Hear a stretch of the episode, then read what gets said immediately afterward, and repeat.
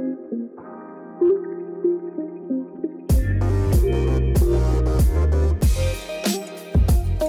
you.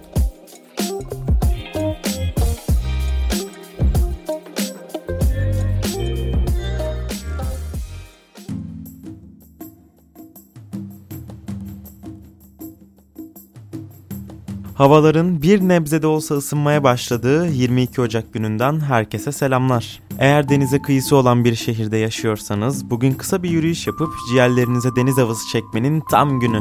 Eğer yakınlarınızda güzel yürüyüş rotaları varsa bizi dinlerken adımlarınızı da takip edebilirsiniz. Düzenli dinleyicilerimiz yürüyüşlere dost bültenler hazırladığımızı biliyorlar zaten.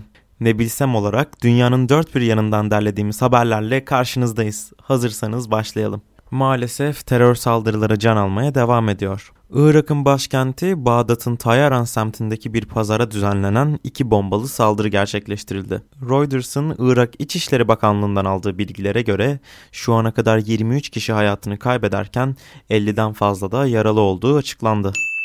Temmuz ayında yapılması planlanan 2021 Tokyo Yaz Olimpiyat Oyunları'nın Tokyo'da artan vakalar sebebiyle ikinci kez ertelenmesi konuşuluyor. Japonya'da yapılan bir araştırmaya göre vatandaşların %80'i olimpiyat oyunlarının Temmuz 2021'de gerçekleştirilmemesi gerektiğini düşündüğünü ifade etti. Bu konuyla ilgili Tokyo 2020 İcra Kurulu Başkanı Toshiro Muto, Pandemi hala kontrol altında olmasa bile olimpiyatların güvenli bir şekilde düzenlenebileceğini ifade etse de 2012 Londra Olimpiyat Organizasyon Komitesi'nden Sir Kate Miles pandeminin seyri göz önüne alındığında oyunların düzenlenmesi pek olası gözükmüyor ve Tokyo'daki organizasyon komitesinin yerinde olsaydım oyunların iptal edilmesine dair planlar yapardım dedi. Şu ana kadar Tokyo Olimpiyatları için 15.8 milyar dolar harcama yapılırken bir senelik ertelenmenin 2.8 milyar dolarlık ek masraf olduğu Japon yetkililerce açıklanmıştı.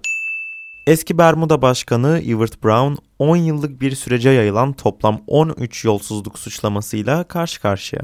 ABD merkezli bir hastane üzerinden milyonlarca dolarlık yolsuzluk tablosunun çizildiği soruşturmada danışman sıfatıyla hastane üzerinden rüşvet alan ve para aklayan Brown, İlerlemeci Emek Partisi ve Bermuda Sağlık Vakfı üzerinden de 350 bin dolar illegal bağış almakla suçlanıyor. Adı geçen hastaneyi araştırması için Bermuda hükümeti ABD'ye bir dosya gönderdi. Ancak ABD yargıcı davayı reddetti. Ukrayna şehri Karkiv'deki bir huzur evinde meydana gelen yangında 15 kişi hayatını kaybetti. Üzücü olayın soruşturmasında ortaya çıkanlar ise Türkiye'de de daha önce karşılaştığımız benzer haberleri aratmayan nitelikteydi. Konut olarak inşa edilen binanın huzur evine dönüştürülmesiyle açılan işletmenin sahibinin ve çalışanlarının ifade altında olduğu açıklandı. Bugünlük bültenimizin sonuna gelmiş bulunuyoruz. Yarın görüşmeyi temenni ederek sağlıkla kalın.